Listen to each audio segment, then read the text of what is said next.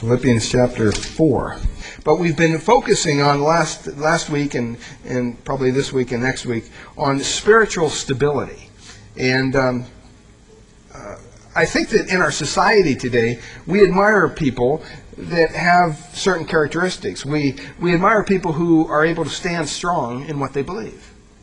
Uh, we admire someone who stands true, or you might say stands up for what he or she believes.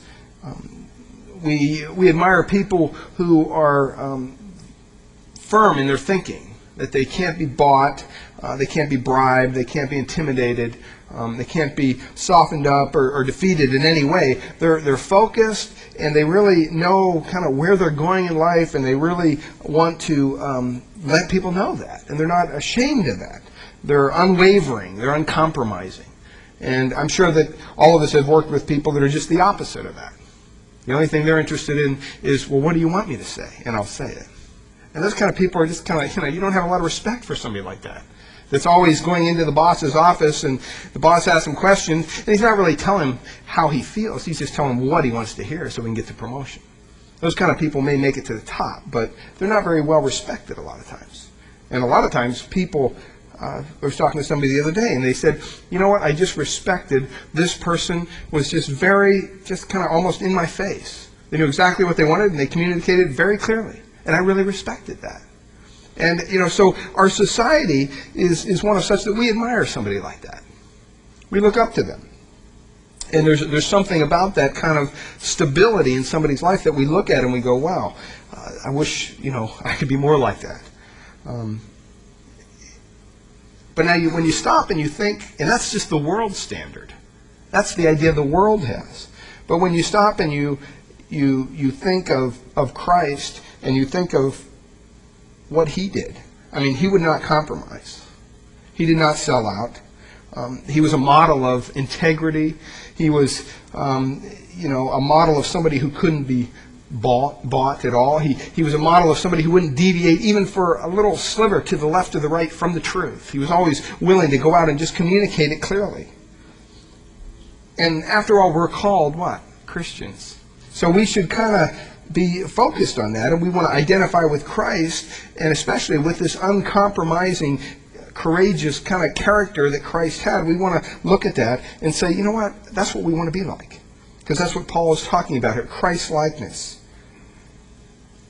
And, you know, those of us who name the name of Christ as a Christian, there should be some form of stability in our lives. Just because that's who we're trying to emulate. We're trying to emulate Christ. And that's what the Bible says. There should be some kind of consistency, some kind of steadfastness, you might say.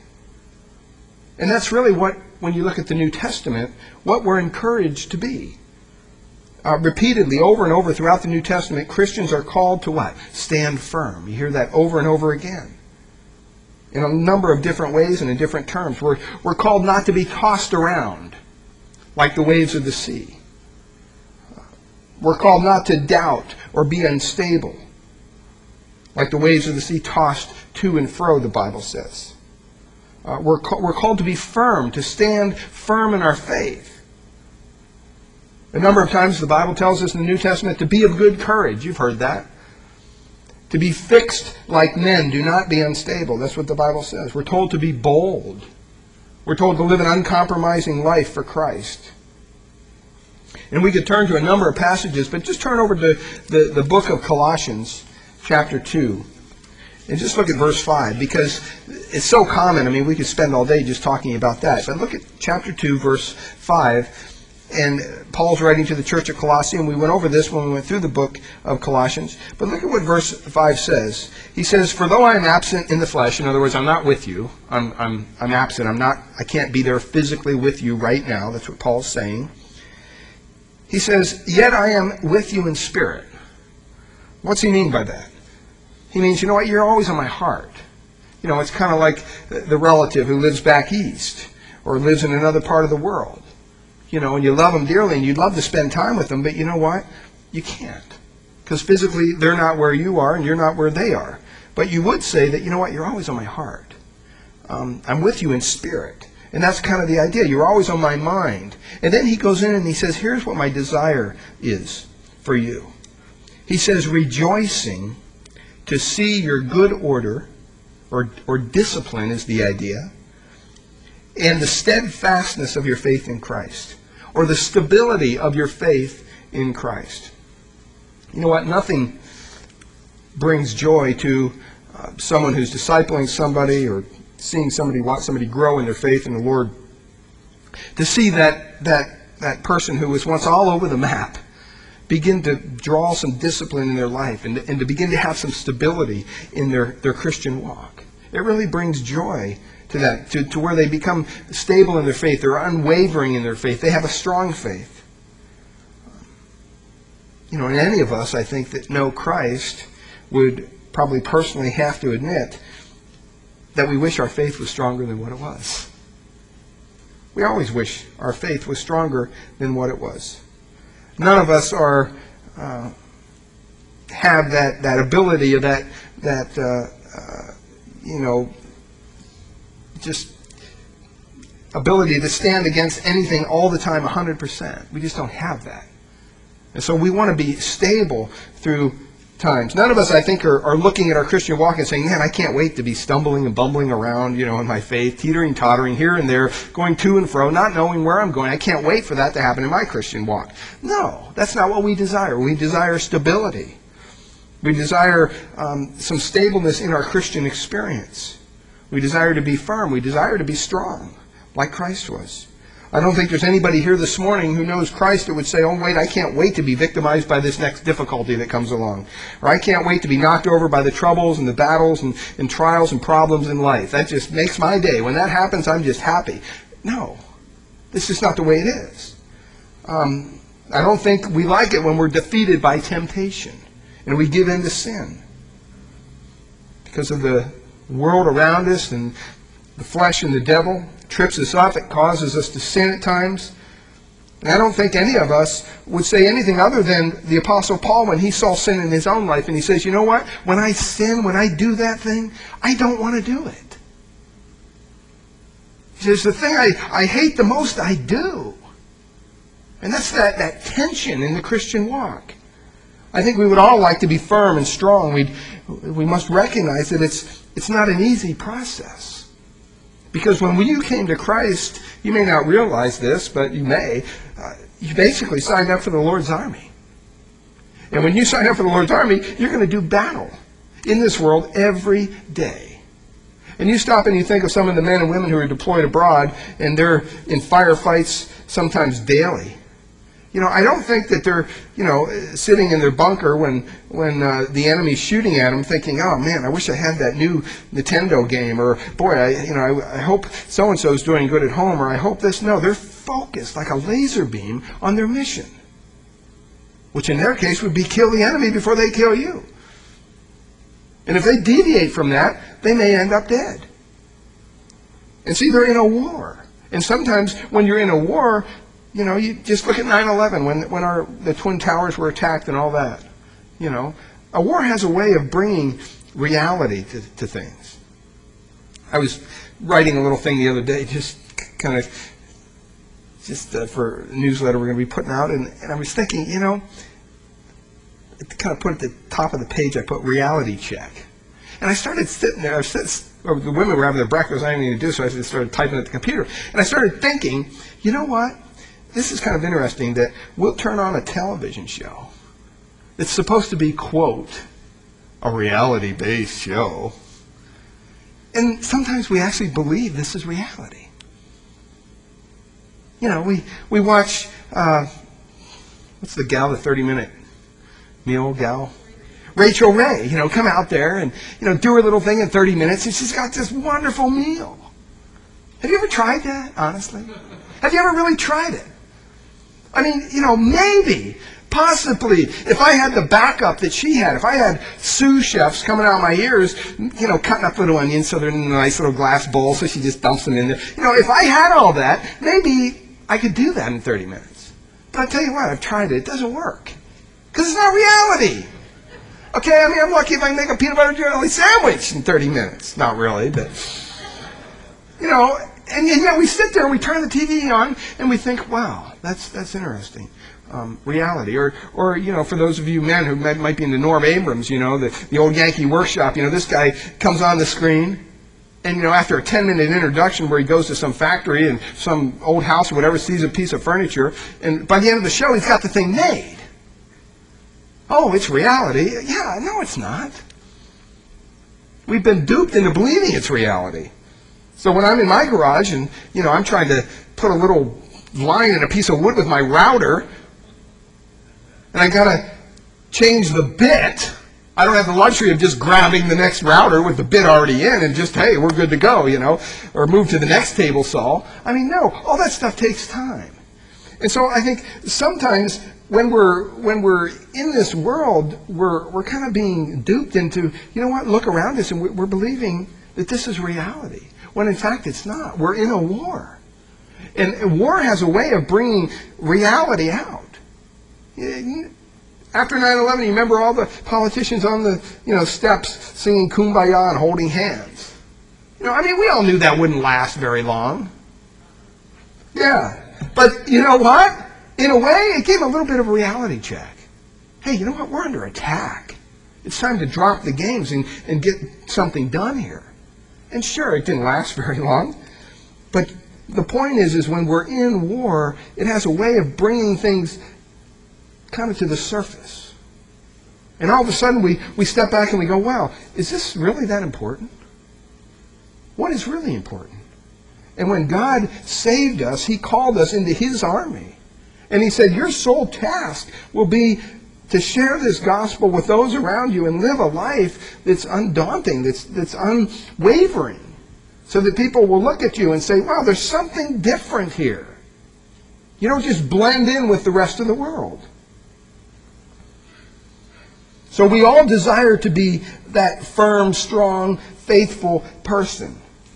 But really, we're saved to conflict. We're saved to war. We're called to be in an, arm, in an army that does battle with the supernatural. And so when we look at Philippians four one, that's why he says there, you know what? You have to stand firm or stand fast in the Lord. Because our, that's our, our spiritual military duty. Watched a thing the other day on the military channel, and, and it was uh, a battle of something. But it was these guys, these Marines that were up on this hill, and they were trying to, their helicopter crashed. And another group came to help them out, and they had this bunker up on top of the mountain. If you watch that, you've probably seen it. It's been on a million times, but I watch it every time it's on because it's just amazing to me. And, you know, it's not reality. It's a reenactment. But it's amazing how, you know, these guys are up in this bunker shooting at them, and they're, it's just a kind of a mound that they're up on top of, and they call in these these jets to kind of strafe the, the bunker. And they do it several times, and the guys keep on shooting at them. And they're thinking, okay, you know what, drop the bombs. You got to drop the bombs. The, the guns aren't working. And they were so close that they have a thing they call danger close. And the, the leading guy on the ground has to call this in because they could lose their lives. I mean, this bomb could literally kill them as it kills the enemy. But they were willing to take drastic measures because there was nothing else to do. And there was kind of a, a willingness. They weren't willing to back away from this. Their goal was to take these guys out, and that's what they did. And that's the kind of, I guess, mentality that we have to have in our Christian walk. Now, you might be sitting here this morning and say, well, gee, that's nice, Steve. You know, I appreciate the encouragement to stand firm and be strong and be bold and be courageous and be stable. But frankly, you haven't told me how. You haven't told me how. How do we reach that kind of stability? Matter of fact, if you're looking around at Christians around you this morning, you might assume that some are more stable in their spiritual walks than others. And you know what? That's a correct assumption to make. Some appear very stable, and some appear very unstable. And you have all kinds in between those two extremes. Maybe a feeling in your heart this morning that you're saying, you know what, I'm just, uh, I was just born this way. I'm just unstable in general. Well, I want to make sure that you understand this morning, genetics have nothing to do with our spiritual resources that we have in Christ. Absolutely nothing. It's not something you've inherited, the instability that you may have. It's a spiritual issue. And there's no mystery, really, in the Word of God to understanding why some people are stable in spiritual things and some people are not. Why some people are mature in Christ and some people are very immature in Christ. Why some people hold out through trials and temptations and other people just cave every time it comes around. Why some people are always defeated in their Christian walk and why others are always just triumphing gloriously. There's no mystery there why that happens. It's just a problem that can be solved by the development of spiritual stability in your life through principles that God's Word lays out for us. You may be weak in faith. You may be unstable. You may be a new Christian, and there's a lot of, uh, a certain amount of instability in that. But I want you to know this morning that God lays out for us in His Word a process that is clearly outlined for us for to obtain spiritual stability. It's associated with discipline. It's associated with, with, with taking that stand and making that stand, as Colossians two five uh, just said. But I want you to understand this morning that it's possible in Christ to have a stable walk. You have to understand that in order to be spiritually stable and not to be knocked over by all these things that come our way daily, whether it's persecution by hostile people around you, whether it's temptation by Satan or the flesh or the world or whatever, whether it's trials or troubles, there are principles that help us, that enable us to become strong. And that's what we're going to look at this morning. We're going to begin to look at those in verses two to nine. Now you notice in verse one there last week, he says, "So stand fast in the Lord." And we, we concentrated on that little word "so," and we said that's really the idea that, you know what, here's, here's what I'm going to tell you how to do it. He says, basically, this is the way you are to stand firm in the Lord. And then he outlines in verses two to nine how to do it. So he's saying to the Philippians, you know what, you've got to be firm in the Lord. You've got to be resolutely stable as Christians. You must do it. And he gives us a series of principles. And we want to look at, at the first one, the first principle. And the first principle we see in verse two. And I put it there in your, your outline. Principle number one is maintain or cultivate harmony or peace in the fellowship. By cultivating harmony or peace in the fellowship of love. That's, that's really what we need to do. We need to maintain or cultivate harmony or peace in the fellowship of love. Now let's look at this and see where we get this from. Um, I'm convinced that when we pursue spiritual stability, even as Paul did, um, it's, it's really dependent on associations that we have. Sometimes when you associate with unstable people, you're going to be unstable. That's just the way it is. And so it's all about holding on to people. It's all about accountability. It's all about caring. It's about mutual love, harmony, and peace. And this is where he goes with this. And this is what he says in verse two. He says, "I implore Euodia and I implore Syntyche to be of the same mind in the Lord. And I urge you also, true companion, help these women who labored with me in the gospel, with Clement also, and the rest of my fellow workers, whose names are in the book of life." Now, it's kind of interesting when Paul identifies this, because he identifies a conflict here. He's saying, hey, red flag, there's, there's a problem here in this church. Um, he's not vague about it. Uh, he names the two women who are the problem, um, and then he names a person, which we're going to talk a little bit about, to help this problem out. He's very specific. And what he's after here is unity in the church, harmony in the church amongst the people with the relationships. So there's, there's potential discords of, of, you know, at different levels within the church, and, and they threaten the purity of the church. And you have to remember, when a church is generally unstable, when there's generally conflict, a lot of conflict in a church, it, it generates instability in the whole church. Not just between those two people. And then on the other hand, when there's unity and there's oneness and peace and harmony and all that, then everybody enjoys that stability that's the result of that. And so Paul knows that these two women, Euodia and, and Syntyche, they're having a major conflict. And he's saying, you know what, this can threaten the spiritual stability of the church, of believers throughout the whole congregation, because they'll fall to all kinds of sins, you know, whatever it might be, negative attitudes, bitterness, revenge, hostility, unforgiveness, pride, you can go on and on. Paul knows that, and so he knows when people make peace and harmony with one another and they cultivate that relationship, that, that unity of the Spirit and the bond of peace, as Paul calls it, there will be stability throughout the whole church. It's as if the general strength of a church becomes the individual strength. If this morning we're here all immature believers and insta unstable in our faith, how would we expect our church to be? It's going to be immature and unstable in our faith. And so, you know, we all participate to that. We all participate in that. The general strength becomes the individual strength. Went down to pick up my wife this last week at work, and they had the, the uh, I don't know what they're called, those big long boats out on uh, one of the places down there on Redwood Shores with all the guys, women paddling and stuff. And I'm thinking, you know what, that's kind of a good example, because, you know, they each have a, a, a row, I think, on one side, or maybe, or on one side or the other, maybe they have two, I don't know. But if, if one of them just decides, you know what, my right arm's getting tired, I'm not going to do it anymore, what's going to happen? Well, boat's going to go off course, all right? Even though they may be very strong individuals. But if one of them messes up, if one of them goes a certain way, it affects the whole boat. And that's kind of what Paul is saying here.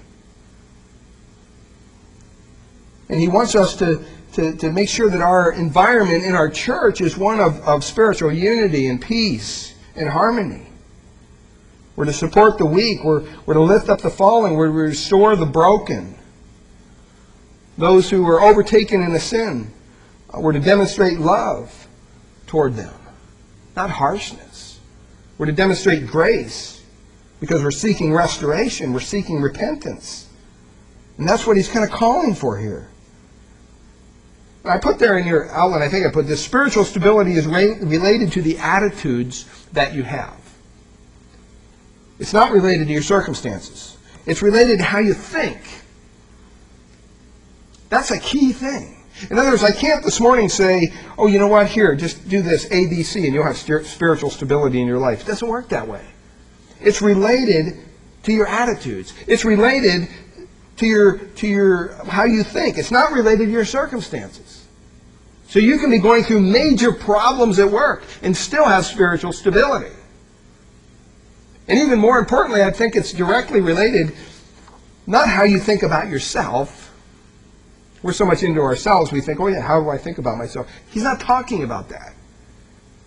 I think you'll have spiritual stability when you stop and you say, you know what? It's not about me, it's about God. What's my attitude toward God? What do I think about God? And when you learn to react properly, when you learn to react the way God would react, not that God reacts, that's the key. We want to be people that act, not react. And so it's, it's just an important thing. And he even goes down, look at verse eight. If you wonder where I'm getting this, in verse eight he says, finally, brethren, whatever things are true, and he goes through this whole thing, this whole list of things. Why? Because it's important what you're dwelling on. It's important what you're thinking. And then at the end he says what? Let your mind dwell or think on these things. And it's not about what you think about yourself. It's not about what you think about your problem. It's how you think about God that controls your spiritual stability. It really is. Everything resol re re revolves itself around your theology, around what you think your, your God is like. And how you think about God will really control your spiritual life in every dimension. He uses that word in verse two, urge. He says, I implore, or I urge. It has the idea of calling... Uh, alongside of. It's the same word that we get the, the word paraclete from, referring to the Holy Spirit in John's Gospel. It means to, to plead or to beg or to encourage or to help. And he says, I want to plead with these two women, Euodia and Syntyche, to please live in harmony in the Lord. Now, you know, Paul is an incredible theologian. And, you know, he's gone through incredible depth in this book up to this point. But basically, what he's saying here is very, uh, very simple. He says, basically, you know what? There's these two women. Tell them to get their act together. That's kind of the idea. Get your act together. We know that they weren't disagreeing over something of theology, because Paul would jump right in there and say, okay, you know, Euodia, you think this, and you think this. Well, here's the right thing to think. Go this way. That's just the way Paul always does it. He always confronts any false teaching. We know that they weren't false teaching. They weren't false teachers. They weren't teaching a false gospel or false doctrines, anything like that. And yet there were some very serious problems here with these two women. We know that they were probably plugged into the church there in some way. Um, we know that they were involved. And so he, he basically says, you know what, you need to get your act together. That's kind of what he's telling them. And he says, I want you to have harmony in the Lord. And so it wasn't a doctrinal issue. It was, these were two ladies that were committed to the, the church. They weren't really, um, you know, out there from the outside coming in and, and, and doing something that was wrong. Um, we know that they weren't creating havoc in the church. They just were disagreeing on something. We're not really told what it is. And so he simply says to them, you know what? You should live in harmony. Let them live in harmony. Because if they don't, it's going to affect your whole church. It's going to affect the whole Philippian church. Notice he says to live in harmony what? In the Lord. And I think that, that part of that, be of the same mind in the Lord. That's what he's saying. Um, if they just get right with the Lord, it will solve the problem. Did you ever realize that? Did you ever realize when you have a problem with somebody, maybe you have an issue with somebody, a gripe or a complaint or whatever, and you begin to kind of harbor some bitterness or an attitude in your own heart against that person? Immediately, what do we do? Oh, we got to talk to that person. We got to go, you know, and make everything right. No, the first thing you should do is go to the Lord. Because really, you know what? Your problem is with the Lord. And that's just, it's just working itself out with this other person. For some reason, you have an issue with the Lord. Because when two people are right with the Lord, generally, they're right with each other. I know that's true in our marriage. When we're both right with the Lord, generally we're right with each other. But when one of us isn't right with the Lord, seems to be me more than my wife, on occasion, you know what? It's not cool between us. And God's got to do a work in my heart, or God's got to do a work in her heart. And then, you know, we go to the Lord, and then all of a sudden there's harmony and there's peace there. See, if you're walking in the Spirit, I'm right with the Lord, and if you're walking in the Spirit and you're right with the Lord, you're going to get along just great. That's just the way it is. There's not going to be a problem. And then he goes even a step further here. He's so concerned about this, he doesn't just urge them to get together. Um, now, can you just for a second remember this is a letter that Paul wrote to this church? It's a letter. It would be like me standing up here and opening a piece of mail from one of our missionaries and saying, "Hey, uh, Brother Nelson sends his love," and, and I start reading a letter to you. Only in the letter, Paul heard that there's some problems within the church. And you notice, Paul doesn't really, uh, you know, beat around the bush here. The elders probably got up in the church and they began to read Paul's letter. And you can just imagine Euodia and Syntyche sitting out there. Oh, isn't that sweet? Paul wrote us a letter. Because you know what? People that have issues with each other a lot of times aren't even aware of it. Because they've, they've put up such a barrier. They've put up such a it's just a, a wall there, that they're just willing to live with the, the distance in their relationship. And, you know, that's just that person I don't get along with. I don't click with that person, and that's just the way it's going to be. I'm sure these two women were involved in ministry. They were doing whatever in the church. They were helping Paul, he says, that they helped him. They labored with me in the gospel. These weren't people that just came to church and po pointed their finger at other people and, and didn't do anything. These were people who were involved. And the elders were up there reading a letter from Paul. And these two ladies are sitting there, oh, isn't that sweet, isn't that sweet? And he comes to the last little section of the letter. And he says, I implore you, Euodia, and I implore Syntyche, to be of the same mind in the Lord. I mean, talk about a direct hit. And then he goes a step further and he says, I also urge you, true companion, true comrades, I ask you to help these people. So right there in the letter, as they're reading it, he's being read to the people, and he says, you know what? He asks, I believe it's a, it's a, it's an individual, I believe it's a man, to help these women get harmony. And I'll explain that to you in a second. It's part of the mutual ministry of the church. He doesn't ask the pastor. He doesn't ask even probably the elders here. Obviously, they dropped the ball because this, they allowed this to go on. He had to ask somebody else within the congregation to deal with it. And what I want to focus in on is that, that word there, true companion or true comrade. Sounds kind of like something you read about in an old war movie or something. Comrade, you know. But the Greek word is very specific. And the Greek word, I spelled it out there for you in your, in your uh, uh, outline. It's translated yoke fellow, or someone who carries a common load, a yoke. Um, you know, too often pull that, and it's pulling the same load. It has that idea. It's someone that's your partner in something, an endeavor, an enterprise. So if you translate it, you can take that, that word, that Greek word there, and you could say, you know, my fellow, yoke fellow, or whatever. But it seems kind of odd, because why wouldn't he use the individual's name? He uses Clement's name, he uses Euodia's name, he uses Syntyche's name. So that seems a little odd that he would just say, oh yeah, and you yoke fellow man, or whatever. You know, he, he wouldn't say that. He wouldn't have forgotten the guy's name, because he's under the inspiration of the Holy Spirit. So why wouldn't he put his name in here? Some people believe that he's talking about the whole church. Um, the, whole, the whole church, the, the yoke fellow of the whole church. But you know what? It's a singular. But it is a collective noun involving the whole church. And he says, I ask all of you to help these women. That's a possibility. One commentator brings out a, an interesting point, and I think this is kind of where I fall on this.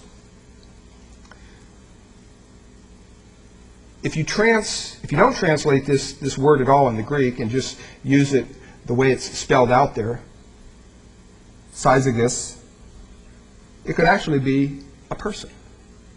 Paul could actually be referring to somebody named Syzygus here. And his name would mean yoke fellow. His name would mean, you know, fellow laborer. He may have been one of the elders. We don't know. We don't know who this guy is. We just know that Paul apparently points to this individual and says, these women need some help, and you're the man to do it. And if you stop and you think of it that way, which isn't uncommon, you think of Barnabas. What did his name mean? Encouragement, right? Onesimus. I mean, the same thing. I mean, it's useful. You know, a lot of times they would name people after maybe a characteristic they have or whatever, or they just ended up being that way. Well, a lot of people believe that this is, is an individual. It's not just, you know, a, a general term here.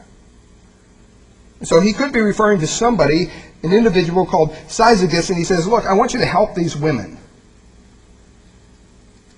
Stand firm. How are you going to do that? Well, you've got to help each other. You have to be a conflict resolver. You have to be a peacemaker. I remember when I was a youth pastor, young people used to come to me all the time, oh, you don't understand my parents, and they'd start whining and whining about the relationship with their, their mom and dad, and I'd always tell them the same thing. I said, you know what, just go home and be a peacemaker in your home. Well, what do you mean by that? Just do what you're told to do. And I guarantee your parents' attitude will change toward you. Well, what do you mean? Okay, this isn't rocket science. When mom says, do the dishes, just do the dishes. I mean, what, did it take you five, ten minutes? You had a big family, maybe twenty? When mom says, take out the garbage, just get up and take out the garbage. When dad says, go mow the lawn, go mow the lawn. Just be obedient. Just do what you're told to do when you're told to do it. But see, you know, that comes hard.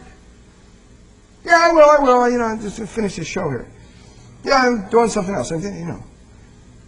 And that, you know, that just creates havoc. That's not being a peacemaker. Well, it's the same thing within the church. It's the same thing when it comes to relationships in general, whether it be marriage or otherwise, maybe at work. Just seek to be a peacemaker. Just do what you're told to do, and do it as unto the Lord, not so you get a pat on the back. Do it unto the Lord, and you watch how the dynamics change. Now, this church was obviously going through a struggle. And these two women, it was just kind of fleshing itself out in their relationship. And he says, I want you to be of the same mind. I want you to, to, to be of the, the same, kind of focused on the same things. And when it boils down, what should we be focused on? We should be focused on Christ. The Bible's full of, of commands to, you know what, you don't look out for your own interests, right? You look out for the interests of those around you. Well, well, that changes the whole dynamic in a situation. If you're not after your pound of flesh, all of a sudden you're willing to give up a pound of flesh to make somebody else happy. Well, that changes the whole thing. And so he's sharing with them that, you know, they need some help to, to deal with this.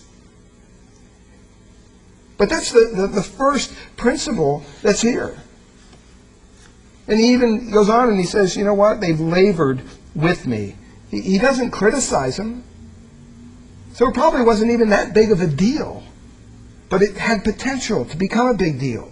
So he says, you know what? Help these women who labored with me in the gospel, with Clement also, and the rest of my fellow workers, whose names are in the book of life. Kind of reminds them. You know, these, these two individuals are believers. They are Christians. They do mean something to God. I mean, he did die for them too. Sometimes within the church, we put up these walls within our relationships as if, you know, we're the only one that God died for and nobody else is important. But that's not true. In other words, he's saying, you know what? They're on the team. They're believers. They're faithful servants. They're workers.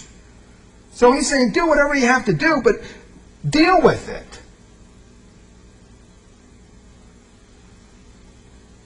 Notice there the reference to the book of life. I mean, that's where God wrote down in eternity past the names of all his elect. You know, it was interesting this morning we were praying, and I can't remember who it was, but somebody made mention of the fact that, you know, this morning people will be um, coming to Christ. And they said their, their names will be written in the book of life. And I sat there and I thought, you know what? They already are. It's like God is just opening up the book and is revealing that their name is in there. Because those names were written in the book of life in eternity past. Isn't that incredible? Think that God, before the foundation of the world, set his love on us in such a divine way that, that one day he was going to take the blinders off our eyes and we would realize, wow, you know what? I need Christ. I need to come to Christ. But in his mind, we're already there. That's, that's just incredible to me. And so he says, make sure you stand firm with these folks. There's got to be love amongst them. There's got to be harmony. And you need to, to work this out. So I can tell you, when a church becomes unstable and fractured, and it's just ugly. It just gets ugly really quick. There's a lack of forgiveness. There's a bitterness that grows up. There's negative spirits that just, you know, take over the place. And so we always want to make sure that we're, we're willing to go forth in, in love and harmony and peace with other people. That's one of the first principles. And the only way you can do that is in the Lord. Be of the same mind in the Lord. You can't do this on your own. I know I can't. I mean, frankly, there's some people that I'm drawn to. There's some people I could talk to all day. And I'm just being honest. There's other people, man, I want to run the other way when they start coming. That's the way we all are. Let's just be honest. We're all that way. We're attracted to certain personalities or, or whatever. But you know what? In the Lord, God gives you the lot for that. And, and God can give you the same mind, that, that harmony for that person. That's what it's all about. Now on to the second point. He says in verse four, he says, rejoice always in the Lord. Rejoice in the Lord always. Again, I say, rejoice. So the, the, the first principle there is, you know what, you need to cultivate a, kind of an atmosphere, a, a harmony, a peace through love. That's how you have to do it. You can't do it any other way, through Christ, through the Spirit. And then secondly, he says, if you want to have some stability in your life, you have to maintain a spirit of joy. You have to maintain a spirit of joy. And you know what? This is probably one of the strongest stabilizing factors in a Christian's life. If they can get this, if they can come to understand this. Because you know what? As believers and as just individuals, as people, we tend to be victimized by our circumstances. That's just who we are.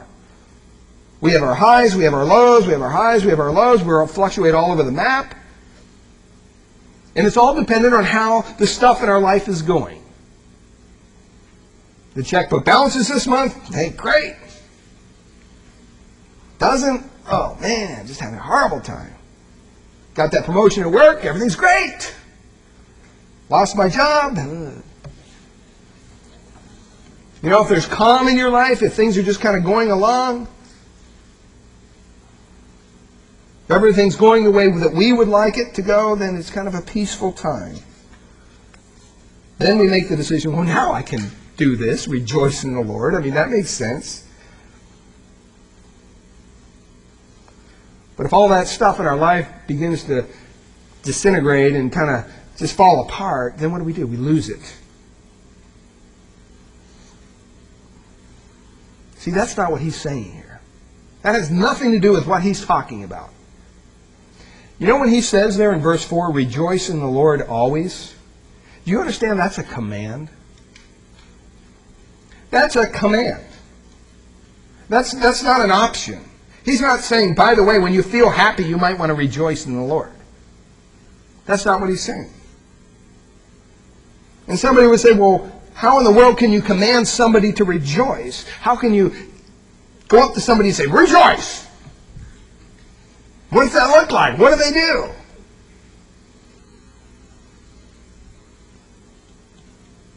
Well, look at what he says. What's he say? Does he just say rejoice? No. He says rejoice in the Lord.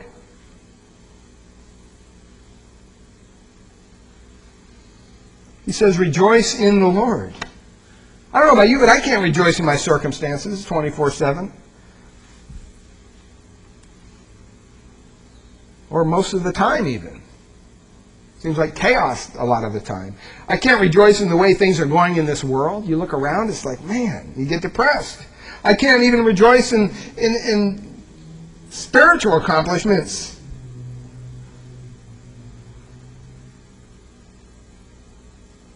So I don't have any spiritual accomplishments if it wasn't for the grace of God.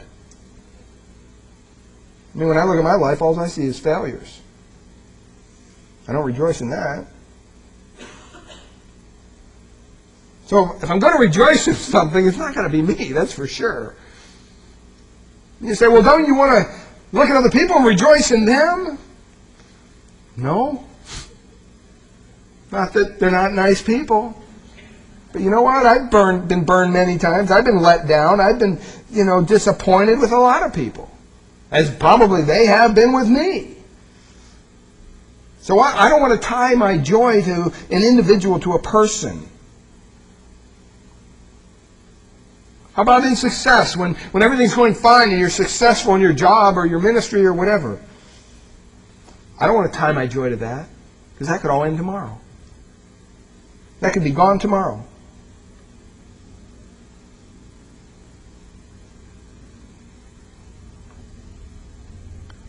So what Paul says is, you know what? Beloved, you need to rejoice in the Lord. Because you know what? He doesn't come and go. There's stability there. He stays. He never wavers, the Bible says. He never changes. You see, if we believe in the Lord and we rejoice in the Lord, then you know what? Our faith is going to be strong. Because we know who He is. It doesn't matter what our circumstances are. It's irrelevant. That's really tied to what I said at the very beginning this morning. I said st- spiritual stability is directly tied to how you think about God. You want to be spiritually stable in your Christian walk? Then stop and start thinking correctly about the God that you love and serve and who died for you. Show me a person who isn't stable and I'll show you a person who has a, a skewed view of God, a skewed understanding of God.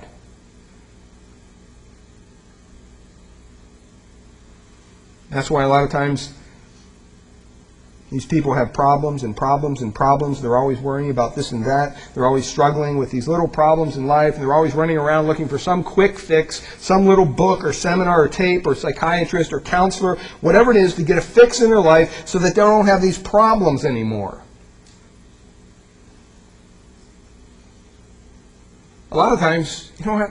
They need to stop and go back and read through the book of Psalms. Just begin to read through the book of Psalms. Do them a lot of good. You know, there's there's just, I think, certain ways to approach things. I mean, why do you think God gave the book of Psalms to the people of Israel? They're in a kind of poetic form, in a, in a meter. They can be easily memorized. They can be set to music. They can be easily remembered. They're scripture. They can be an encouragement to you. They would know God better as a result of that. And when they knew who God was, everything else seemed to be insignificant because they were rejoicing in the Lord. If you don't know much about the Lord, it's tough to rejoice in the Lord.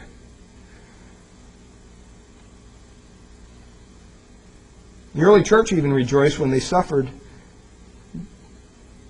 because they said they were so happy. Acts five forty-one, it says, to have been counted worthy to have suffered for such a worthy name. A continual, habitual joy should mark us. And so Paul says, rejoice in the Lord always. And again, I repeat it, rejoice in the Lord, in case you missed it. And that's what Romans fourteen seventeen says. The kingdom is made up of righteousness, peace, and joy in the Holy Spirit. So you can't have joy without the Spirit of God in your life. You can't have joy unless you've made that commitment to Him and, and received His forgiveness and His grace. And He's given you the Spirit of God to reside within you. And you say, well, okay, well, so I think about God. What do I have to rejoice about? Just in closing, I'll just give you a couple things. First of all, He's sovereign over everything.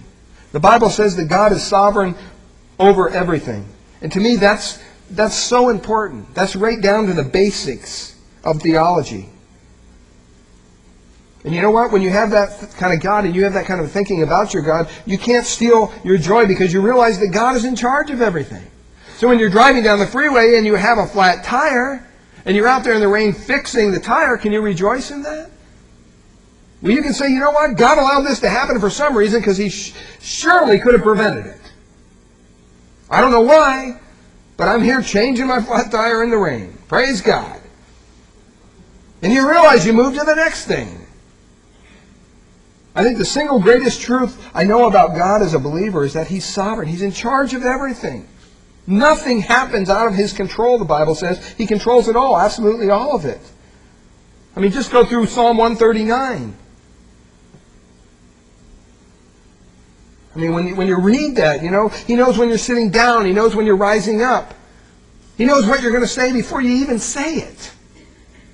He knows the way you're going to walk, and He holds every part of your life in absolute total control. What a tremendous truth. You're not just rejoicing in God, you're rejoicing in a sovereign God.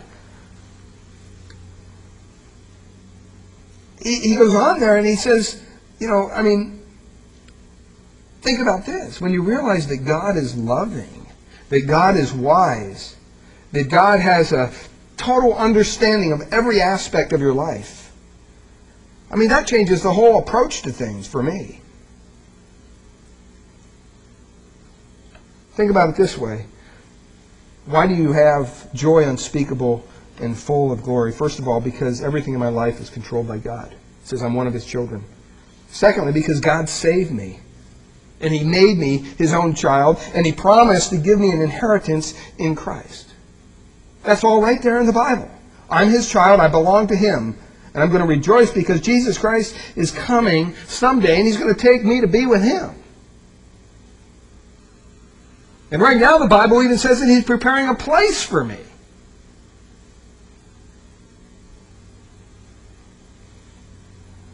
I rejoice because my God's able to, con to supply all my needs.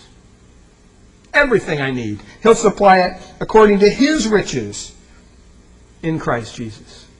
God doesn't look to me and say, okay, Steve, how much you got in your wallet there? Oh, you know, buck fifty, I don't know. Okay, well, that's all I can help you with. No.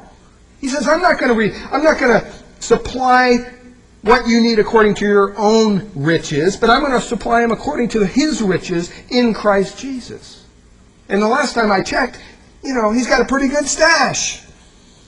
Don't have to worry about Him running out of things to supply my needs. I'm going to rejoice because I'm being used by God to serve the one I love. We should all count that a privilege.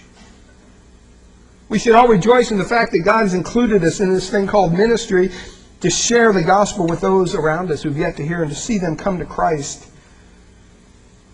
I rejoice in the fact that I don't have to get in line to get an audience with my God. I called the other day, I got to get my car serviced, so I took it down there, right? Boardwalk Chevrolet, thinking, hey, no problem, you know, drive down there. The car was having the problem right then, right then and there. You know, it's one of those electrical things, so you had to take it in. So I take it in there, park it there, let it running because it has a problem starting. Go into the service place and go, yeah, my car's here, and, uh, you know, I was just wondering if somebody could look at it real quick. And, and uh, you know, oh, okay, well, uh, you can leave it here, but it's, it's going to be two days. I'm like, two days? I'm thinking, that's running. I'm not going to just take it in and leave it there. Well, isn't there another way? Well, no, it's going to take two days. I mean, you can call and make an appointment, but it'd probably still take two days. So I'm going, wow, okay, you know. And I'm thinking, man, I thank God that I don't have to get in line. I mean, can you imagine what it would be like if, if when you went to prayer? I mean, it was like, okay, wait a minute, you know, you're behind so-and-so. Last night we went out to eat with some friends, and we're sitting in this restaurant, and, you know, they said forty-five minutes. I'm going, this food better be good, forty-five minutes. You know, I don't ever wait forty-five minutes for nothing. And it was. But, you know, because I was so hungry by the time I got there. You know, they could have fed me cardboard and I would have ate it. But, you know, we're sitting there and we're talking. And, you know, it's like, okay, it's been thirty minutes, you know. She said forty-five minutes. Okay.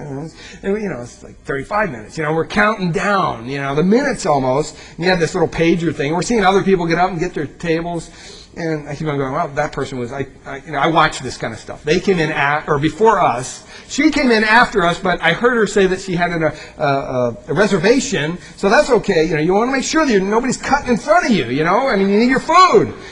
And, you know, finally we got the meal and everything. We had a, a great time. But thank God we don't have to get in line when we go to God in prayer. I mean, somebody can call you on the phone from the East Coast and say, hey, you know what, we're just in a, a train wreck. Can you pray for us? And we could pray for them right then and there, and God could answer that prayer. Because we have instant access to God. And the God of the universe listens to everything I have to say. It's not like us husbands sometimes, you know, after the first ten words, you know, we just kind of tune tune the spouse out and uh-huh, uh-huh, yeah, uh-huh, okay, you know, you mute the, the golf channel, whatever you're watching, but you're still watching it. You're not listening to them at all, you know. They could say, what am I saying? And you're like, I have the slightest idea. God's not like that. He listens to everything we have to say, even if it's a long conversation, even if it's things that maybe He doesn't want to hear. Maybe we're griping. Maybe we're there just pouring our heart out to God. He doesn't say, you know what, I've heard enough of this. He doesn't do that. The door's always open. One of the last reasons that we can have joy in our God is because death is gain. You know, we really have to understand this, beloved. And this is this is where I think this whole reality thing, we've kind of been duped in this, this world in which we live to believe that, you know, this is what it's all about. The latest little gadget, the, the, the best promotion at work, you know, drive the best car, live in the best neighborhood, all this stuff, and, you know, go to the best schools, and you've got to provide all this stuff, and, you know, and, and all our focus is on that. I'm not saying we shouldn't plan and we shouldn't be good stewards of what God's entrusted to us, but you know what? I can't wait for the day that He takes me home, that I'm out of here. And I think sometimes we have so much garbage in our lives, and we're clinging on to so many things, that on occasion we might say, oh, I don't want to go yet. I'd rather do this first. I thank God that when I die, it's gain. Doesn't matter. Uh, you know, I don't care. Take me however you want, Lord, whenever you want. It's in His hands. But I thank God that in Christ I can look forward to that is, is finally being with the one who saved me, face to face. That's spiritual stability, that kind of joy, that kind of loving mutual harmony in relationships. That's just the first step. But it's directly related to those two. And I pray that we would stop and ask ourselves, why would we compromise? God is in control. Why would we waver in our faith? God loves us enough to die for us. Why would we doubt? How can I doubt a God that's so clearly revealed to me in Scripture? Let's close in a word of prayer. We'll be dismissed with a song. Father, we thank You for Your word this morning, and we thank You, Lord, for just that command to rejoice in You. Not sometimes, not when we feel like it, but always. And again, I will say rejoice. Lord, I pray that we would have a proper understanding of what it means to rejoice in the Lord. Lord, you've, you've saved us from a wretched life. God, none of us here this morning would be anywhere if it wasn't for You. Yeah, we may be happy out there in the world, playing with sin and doing what the world does. But Lord, there'd come a day when all that would be left behind. And without You, we are definitely wanting in the balances.